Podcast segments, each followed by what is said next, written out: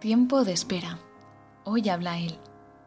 En más de una ocasión me han dicho, eres un ansias, ya que la paciencia no ha sido nunca mi fuerte.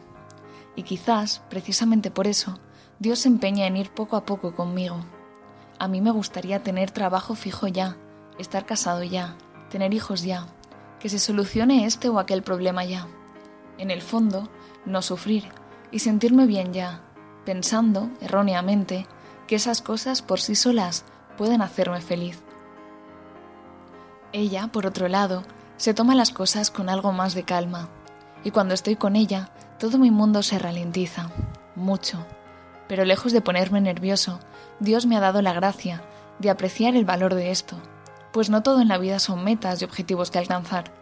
De hecho, esas cosas suelen ser lo de menos, pues ¿cuántas de ellas han pasado rápidamente y han caído en el olvido? Por eso, pararse a vivir, pararse a disfrutar de lo que Dios nos regala y darnos cuenta de que en el fondo, ¿para qué hacemos todo eso? ¿Para qué vivimos?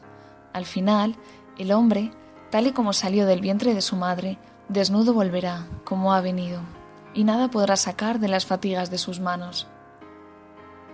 Tener presente esto merece la pena, porque no hay nada fuera del plan de Dios y del amor que vaya a perdurar en el cielo y no hay nada más importante que podemos hacer aquí que elegir a Dios, es decir, al amor verdadero, todos los días, aunque esa decisión suponga también un negarse a uno mismo.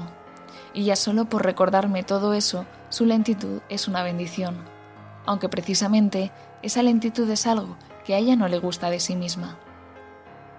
Y es que Dios, en su infinita sabiduría, nos ha hecho bien diferentes en muchas cosas, y eso es bueno, porque de esta forma nos complementamos. Ella me enseña la virtud de la paciencia y yo le echo una mano con las cosas de última hora. A Dios, que mediante su divina providencia sí lo ha dispuesto, le sean dadas las gracias, porque Dios es un Dios vivo que actúa en nuestra vida concreta con amor, y por eso dice San Pablo, sabemos que en todas las cosas interviene Dios para el bien de los que le aman, de aquellos que han sido llamados según su designio. Por eso, desde este humilde blog te invitamos. Elige a Dios que te ama y espera en Él. Aprovecha este tiempo de adviento que se abre ahora, en el que esperamos y nos preparamos para la venida de Cristo. Reza, haz limosna, ayuda, bendice, espera, obra con misericordia, ama. Prepara tu alma para esta gran liturgia que debe reflejar nuestra propia forma de vida, pues al celebrar anualmente la liturgia de Adviento, la Iglesia actualiza esta espera del Mesías Participando en la larga preparación de la primera venida del Salvador, los fieles renuevan el ardiente deseo de su segunda venida.